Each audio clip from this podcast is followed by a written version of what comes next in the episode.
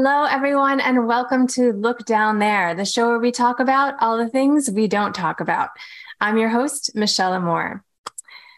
From retail merchandising to dominatrixing to becoming an on screen performer and then winning the XBiz Rise Peer Empowerment Award, to becoming a sex worker, rights activist, and published writer, my guest has made her way to becoming a top influencer among her peers in the competitive adult industry. She is now acting as the industry relations advocate for the Free Speech Coalition and as an up and coming intimacy coordinator for TV and film. Please welcome my guest today, the powerhouse that is Lotus Lane. Hey, Lotus. Hey, thank you for having me. yeah. You you know, you can just like play that as your alarm clock when you wake up in the morning. yeah, I love that. I love the way you announced that. So yes, definitely. That's like what makes pump me up. Yeah, yeah. Just please welcome the powerhouse Lane. Snooze. No. uh, and I rise. well, I'm I'm so happy to see you. Um, we just spent some time together in New York um, because we're both training as intimacy coordinators with IDC professionals, and you know, we both. I'm I, well. I'll speak for myself. Um, but I definitely had nerves and jitters coming into that weekend. And I feel like a lot of people did as well. So, you know, walking into the room and then having you like immediately come up to me um, was like very calming and really nice. Um, so thank you for extending yourself in that way.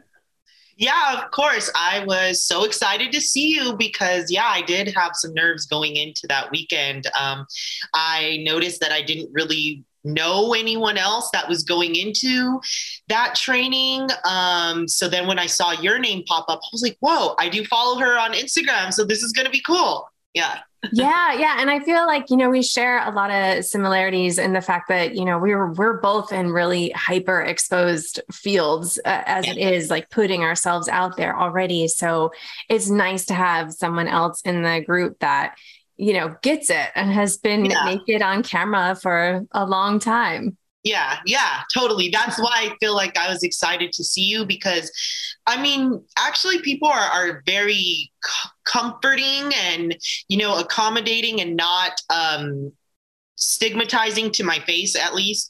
Um, but it's really nice to see someone that, yeah, has been out there and exposed themselves out there in the public sphere in a way that like other people that haven't like you know we can understand that yeah. Yeah. So, how did you get into this? Like, have you always been a natural performer, or is it like one day you woke up and said, you know what, I'm going to do this? um, I think I always have been a natural performer. I did like junior theater growing up and those kinds of things, um, musical theater.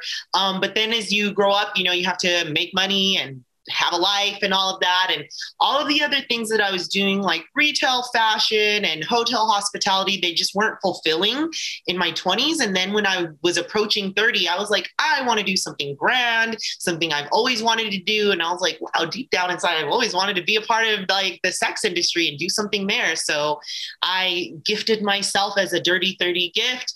Um, my entrance into the porn industry and the sex world dominatrixing everything opened up to me. And it was it's been been really fun and liberating. Yeah. So what what was that gift? What was that dirty 30 gift? Um, just the uh, that I allowed myself to uh, explore my exhibitionist side. Um, I think maybe I always held back on that because of the way other people perceived me growing up. Like I'm a good girl, you know, I get good grades, so you're supposed to be modest and all of this stuff. And um, if you're being an exhibitionist, then it's because you're acting out because of all of these past traumas and things that have happened. And I felt like I never really fit, fit that mold. So I was like, oh, I guess I can't go there. And then it was a gift to myself to just be like, fuck all of that, let all of that go. Um, and just like do what you've always wanted to do, you know? So instead of holding myself back because I'm thinking about what everyone else thinks about me, I, I allowed myself to just be what it was I was feeling inside. And now I am the full me. Yes, good. Full expression. That's great. Yeah. so I remember what it was like after my first time on stage doing burlesque. Um, yeah. What was it like after your first time exploring this industry? I think it was surprising because I had different moments of realization. Like the first time I stripped, I was really nervous. I was like 19. I thought I was you know the wrong body and all this stuff and the the customer the guy came up to me and asked for a private dance and i was like whoa like i'm cute enough for that i don't even know how to dance you know um, those kinds of moments where you're just where you, all these insecurities that play in your head kind of um, get reflected back to you as the things that are awesome and sexy about you um, so even in my first like um, porn performance uh, afterwards it just felt like I had really good sex and then I'm getting paid for it. So why should I feel ashamed about this? It, it was, mm-hmm. yeah, like let me let go of all these things that I was holding on to. Yeah. So did that help? Were you kind of like acting as if, or did you go into it with with the confidence, or did the confidence kind of work itself from the outside in and it then back out again? Yeah, it definitely worked itself from the outside in. Um, it was you know um, those things in your mind that that are like oh like go into it um, like pretending to be what you want to be kind of thing so i wasn't like all the way confident as my full lotus self like i am now but i think after i had those experiences of not being completely rejected humiliated or you know told that you're too ugly to be here, or you don't know how to dance, or you're not sexy. Just all these things that I thought would happen didn't. It, it, you know, it just made me realize, wow, I need to, I need to stand in my my purpose and know who I am. Like I am sexy. I am bomb. I can do this. yeah, yeah. What is your purpose and what is your intention when you go and you perform? My intention is to be authentic honestly. Um, that was even like my whole reason for wanting to explore myself in the sex industry. It wasn't um, to become famous. It wasn't to put on some fake persona. It was to actually like release a persona that has always been contained inside of me which is like my sexual self. So i feel like my purpose is to empower others that may see a part of themselves in me, whether it's like because I'm natural as a performer, I don't have augmentations and things like that. Like a natural body can be explored and can be expressive and celebrated. And the fact that I make a public you know, statement about not like altering my appearance because of pressures, because of the sex industry and things like that, and just developing my my body and look as it naturally is. Um, I hope that is something that I'm giving to people that that when they see me, they can see like, oh, you know, she doesn't have like a perfect abs. There's like she's had a baby and she's still confident in having her body out there. Like I think that too much times as women, we think like, oh, well, this happened to me. I'm you know past 30 like i can't be showing my body off. That's that's you know un unheard of unacceptable but i want people to accept themselves in all forms and all ages. Yeah fantastic. Yeah and seeing that and having more representation in that is so important. Um, but it can definitely be hard to kind of stand firm and in that. Like i feel that too even in burlesque like you know that there are these standards right? Even though burlesque may be more open and more accepting of other types i but i still feel that kind of pressure. And maybe that's just like residual world stuff or maybe yeah. you know seeing like who's getting the bigger gigs or, or yeah. whatever.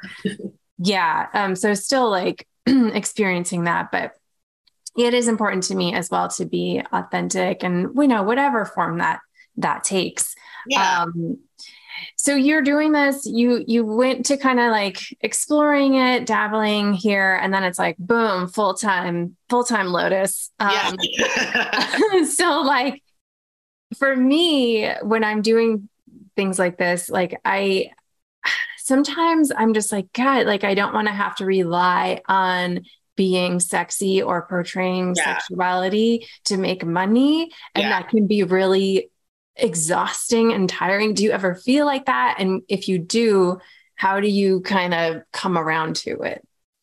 Yeah, totally, totally feel that uh, because I, I feel like my sexual prowess comes in waves. You know, like I'll go through the extremely horny phases where it's just like, I want to have sex, I want to experiment and do all this sexy stuff. And then there's moments where I'm like, I still enjoy sex and being around sexual things, but I don't necessarily want to be the one that's like evoking the sexuality. Cause yeah, it can be exhausting. And I think just with anything, if you do it too much, like the specialness wears off. Um, so for me, you know, coming into intimacy coordinator training was one way of still kind of being involved in all of the sexy things that I enjoy and like and creative, um, but also being able to not be in the center of attention of it. Um, so that takes the pressure off of having to worry about my body or my eating intake or you know energy levels and in different things when you're the person in front of the camera or on the stage or whatnot yeah, yeah. It's really hard to stay true to that like authentic self when you're like just super not feeling it. yeah, you know, like period bloated or maybe yeah. out last night so you're a little hungover or something, or maybe you just had a really emotional day and you're like, I'm not sexy, I'm sorry. yes. Oh my God. Those like um those like I've had those days where it's just emotional breakdown and then I'm like, you know, hot seductress at night and I'm like, this feels awful. oh no. Yeah, but I feel I totally feel that like and what drew me to intimacy coordination as well. Um, but do you feel any kind of because you're so used to being in front of the camera, right? And so this is a very behind the scenes, behind the behind uh, kind of position. Do you feel like any kind of dissonance with that, or do you feel like you can you can still have the best of both worlds? Um, I mean, there is sort of like a feeling of, I guess we kind of like touched on it a little when we were talking in person, but yeah, I wonder how much of my performance lo- Lotus self is still acceptable while I develop my um, intimacy coordinator Lotus self and and still um, maintain a professional um, respect about myself because the truth is I do respect myself, but other people that have attitudes and stigmas and preconceived notions about people that have done any kind of sex work may not feel my empowerment, you know? So that is something that I always have in the back of my mind of like, I've been lucky so far that I haven't had a major like head button moment with that, but that's not to say it won't come up in the future. And I just wonder will it be like on a job that I find really precious and it'll be hard to leave? Or will it be in a moment where, you know, I'm caught off guard and put on blast in front of everybody? You never know. So that does sometimes.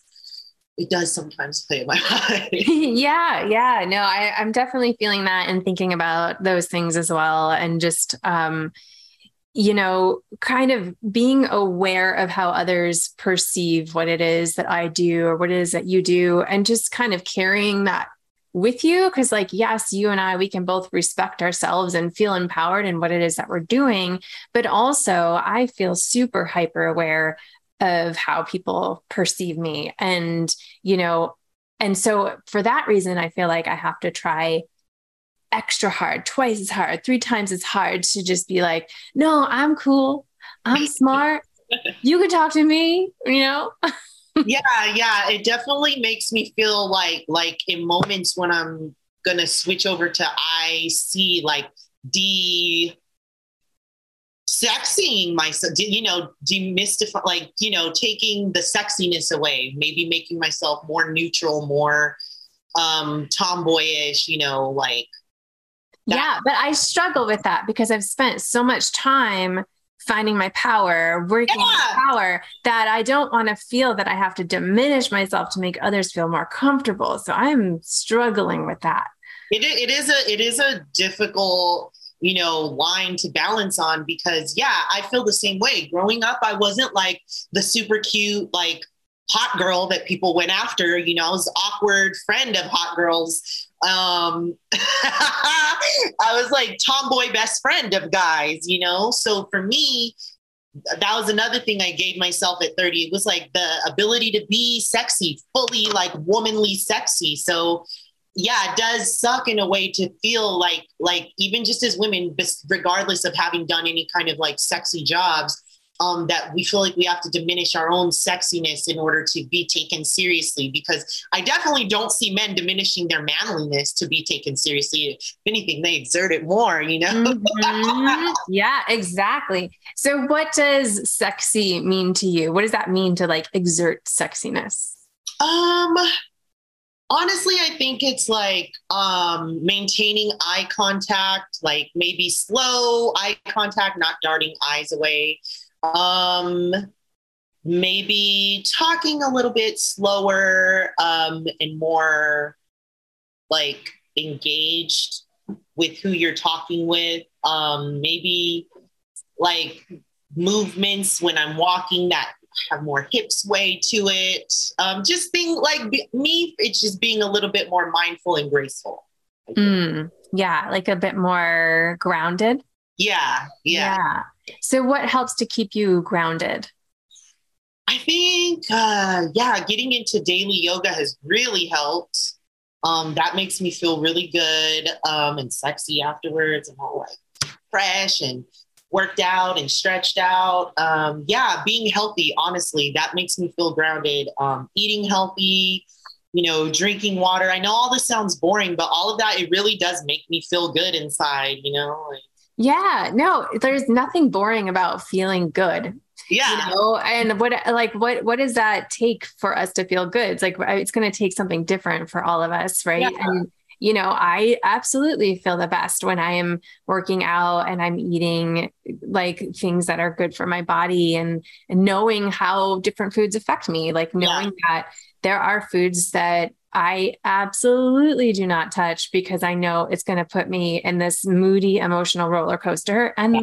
honestly, like those few moments of of joy from uh, that croissant is not going to be worth it when I'm like super depressed for days afterwards. I, I, agree, you know, because I've had my binge eating moments where I'm just like, I don't care, I'm going to just gorge on this. But then, like, afterwards it's the feeling of okay now i have to like work out to get my stomach back flat back flat after all this mess. So yeah it does feel good to just kind of maintain. I know how much i can like indulge without going over the edge and yeah that feels good now knowing knowing exactly how my body works. Yeah for sure. Um so you've done so much work in this industry. Like, not only are you a performer, but you're also an activist and a writer and an advocate. Um, so, what what is your vision for this industry? Like, how do you hope to kind of turn the tides if you want to turn the tides? But you know, what what are you thinking for your for the the vision of what this could be? Well, honestly, I hope that um, with the training that I'm getting at IDC in intimacy coordinating and the foothold that I already have in the adult industry, I can kind of like bring some of the practices and make them part of our industry standards in the adult industry. Because what I realized after being in there now 10 years is a lot of what exists only exists because no one ever tried to change anything because we just feel like, hey, it's working. I'm going to make money. I'm going to go home. I'm going to come back and do the same thing. And that's cool and all. But at the same time, like, um, we have the room to innovate in our industry. Um, it's not like all of this is set in stone, like whether it be like the way productions are run or the way testing standards are done. Like, I want to implement the kind of consent forward thinking and non-violent communication kind of ways of holding space and empowering people into so many more aspects of life. I, I mean, it's crazy because yes, adult industry is one, but I mean, God, in a perfect world, even like um, colleges, universities, and other school campuses would be learning these kinds of concepts from us because I think the sooner humans of all ages kind of learn these things, the better we can treat all of each other um, mm-hmm. in, in, in any job, in any life moment. Right. Yeah. Like it's not just exclusive to sex, the sex industry, Yeah. um, you know, or simulated sex industry. Right. Or, yeah, or just TV and film. Yeah. Yeah. I mean, this is um, life changing work. I mean, it's changed my life completely. Um, it's definitely thrown um, a lot of things upside down for me and inside out um, as you start looking back and thinking about, you know, consent and what it is that you may have consented to that maybe you didn't want to consent to, but felt like you had to consent to, and just kind of it just shines a really different light on the industry and also, you know, how things are changing. Like I think that I think that there's room for growth, right? But it's a matter of like, okay, consent is not just yes and no Yeah, exactly. you know like it's very nuanced and there's a lot to to talk about so so bringing that into the the sex industry it would be incredible Yeah, yes. That's, you know, that's my major goal and hope is to kind of get production studios and production managers and agents and directors on board with learning this language. And hopefully they can start implementing that into the practice of when they're working with new performers that have never been exposed to this stuff because they're coming like straight from college, high school, you know? Um, Mhm. And that's the thing if we did teach this at an earlier age, you know, so many of us would already have this in our natural toolbox for how to interact with each other.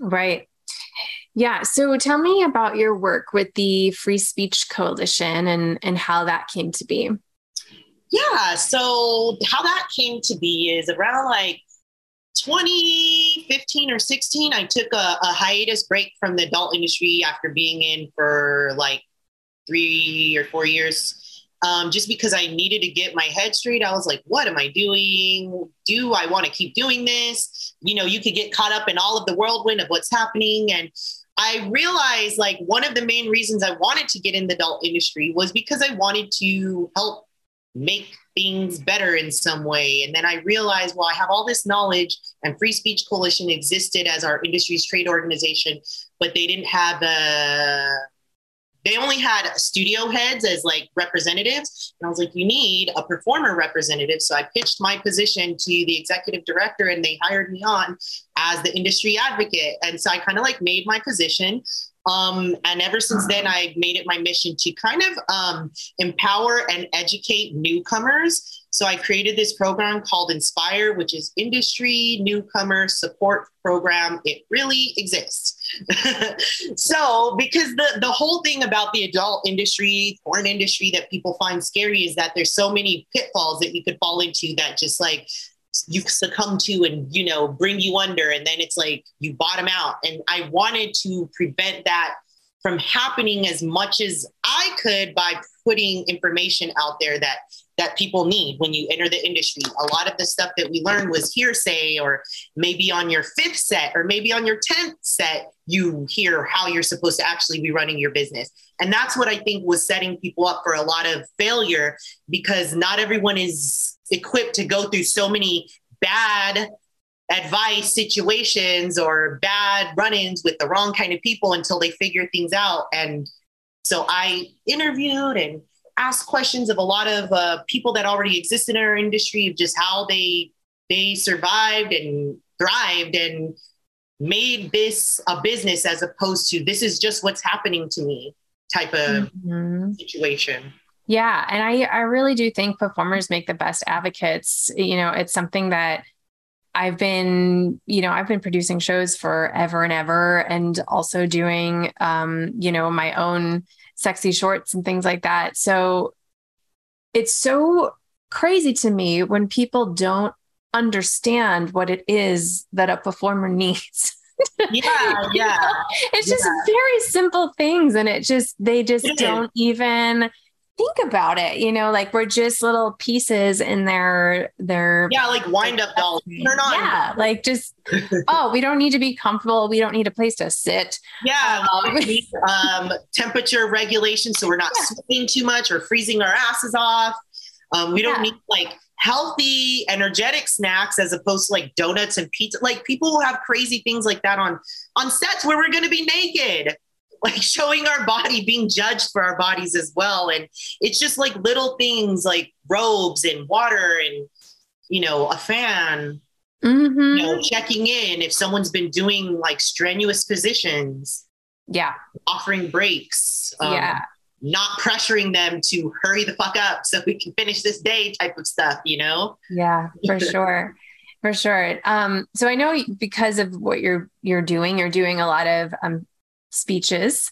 So was it tough for you to move from uh move, you know, communicating with your body versus communicating with your voice, or did that go hand in hand, easy breezy for you? Oh no, it was super hard because I think for me, I realized I'm very comfortable just talking in conversations. But then when I'm told to speak to an audience, it's like, oh God, I'm freaking out and I'm thinking about how I look and what I'm saying and all this stuff. And I'm going to forget all these things. And in a performance, like with my body, a sexual performance, I don't know, I'm just very in tune with my body. So I feel it. So I'm not thinking as much. It's just natural movements. So yeah, I remember the first speech that I did. I, I don't remember the year, but it was probably like around 2017 or something like that. Um, and it was like at the May Day March in downtown LA. And I was like the first sex worker by ACLU asked to speak on behalf of sex workers. Ooh, it's a lot of pressure. Yes, I know. yeah. Um, so I, I didn't even, I, I honestly, I didn't even write my own speech. I had like a, um, my our PR communications person at Free Speech Coalition. I was like, "Can you just write this for me?" I don't even know what to say, and I was like reading it off of a piece of paper. But I think that kind of thing, and having that experience, and then afterwards feeling like, "Damn, I really wish I would have written my own words and gotten out of my head and stopped being so nervous about it, and just like do it and commit to it." Now, after so many different moments of speaking, I, I feel comfortable that I'm the one speaking now. And even if it's just writing a loose, because I don't really write speeches, I'll write like a loose outline of things I want to say. And that is the way I now am able to bring my words to the forefront and not go blank to where I need someone else to speak for me. Yeah, I feel like when I do things like that, my I feel like I black out and get like tunnel vision and I just hear my voice and everything is very hyper focused. It's really strange. Um, yeah, I, I feel like that was the exact experience I was having. And then I'd focus on someone in the audience, and then I'm like, what are they thinking? And I'm like, what am I even saying now? yeah, I'm like my mouth is moving. I hear sounds. I don't know. Um, I feel like it can be kind of scary to use your voice these days, um, as people are so ready to jump down everyone's throat if you say the wrong thing. I mean, yes. that's definitely something that I know I allow to get in my way. Um, how how do you kind of combat that threat of cancellation? I know, right? Yeah, I I try to be very mindful with my words and I, I tend to talk very fast. So I try to slow down so I can think of the words I'm about to say so I don't accidentally say something crazy that's super offensive that I wouldn't say. I'm just like like word vomiting because I'm like speaking too quickly. So I, I just I try and be mindful of my audience and I try and be mindful of of the way I need to speak so that way they're hearing me and not reacting to me. Yeah. Yeah. Well, I, I just watched um, your speech. I don't know when it was. I think it was like Whore Day. Oh, it was like your epic fuck off, fuck everything speech. uh,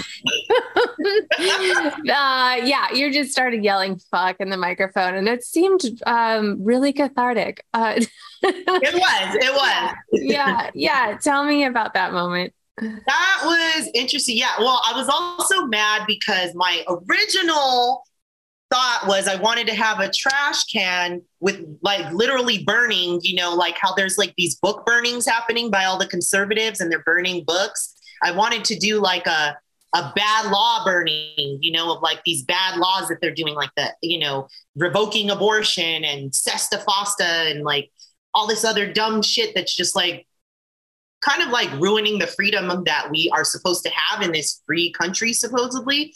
So yeah, yeah, that was a lot of my anger there. But yeah, so I basically wanted to just give us a moment because I know that the speeches before that, some were informative and some were really like deep and introspective. And I wanted to, just have a moment to rage out about all of this injustice that keeps happening, saying that sex work and you know adult work and porn is a public health crisis when we literally have like school shootings and you know massive like covid deaths and the next pandemic happening yet the politicians are focused on regulating people's bodies and and you know pleasure mm-hmm. yeah the the thing that i really appreciated about it is like the full confrontation of anger and i feel like that's something that we don't allow ourselves to really express because anger can feel and be really scary or we're taught not to get angry yeah. and just to suppress it um, which causes all sorts of other issues um,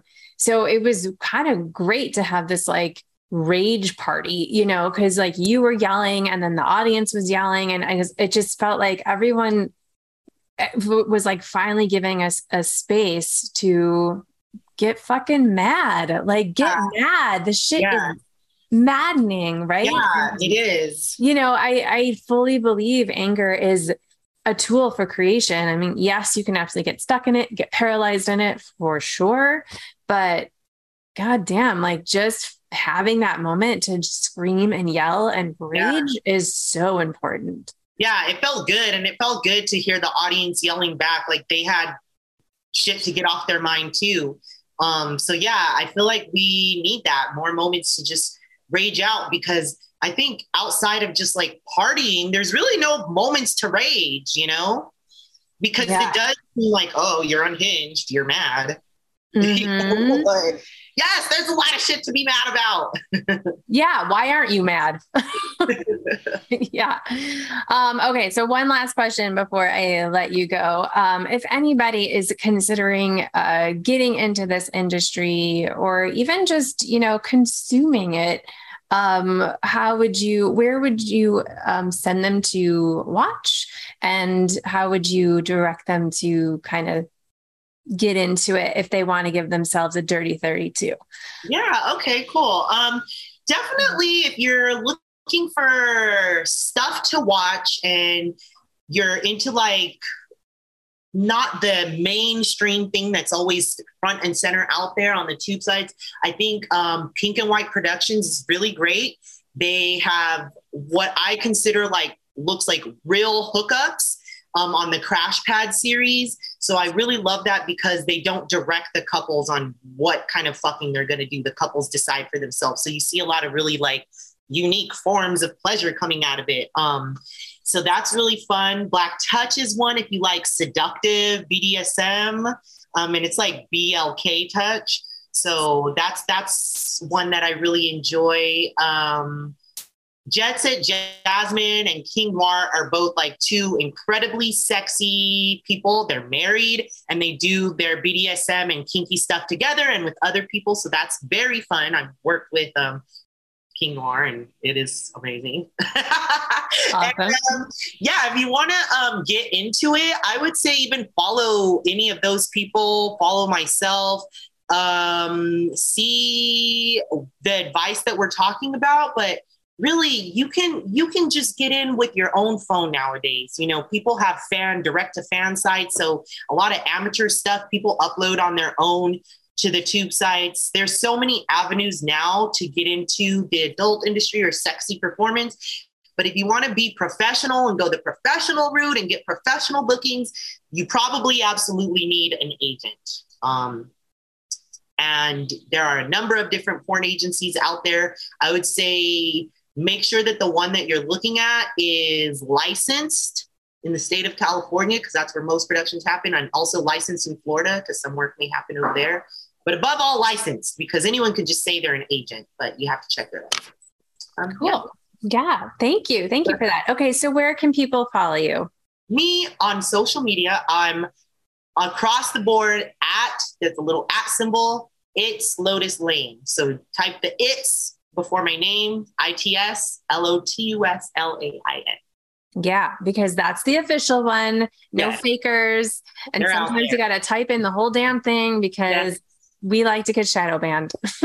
we don't like it, but they like to keep us there. Yeah, yeah. Yes. Oh, well, Lotus, thank you so much for joining me today. It's so fun to to chat with you more and I'm so looking forward to working you with you more in all these trainings. Me too. Me too. This is wonderful. Yeah. All right, everybody. Time to spread the love. Tell your friends, tell your lovers, tell everyone in between. Um, go and follow at It's Lotus Lain. And you can follow us here at I Look Down There or me at Michelle Moore. And remember that confidence comes from the bottom up. So grab a mirror and look down there. Until next time, bye.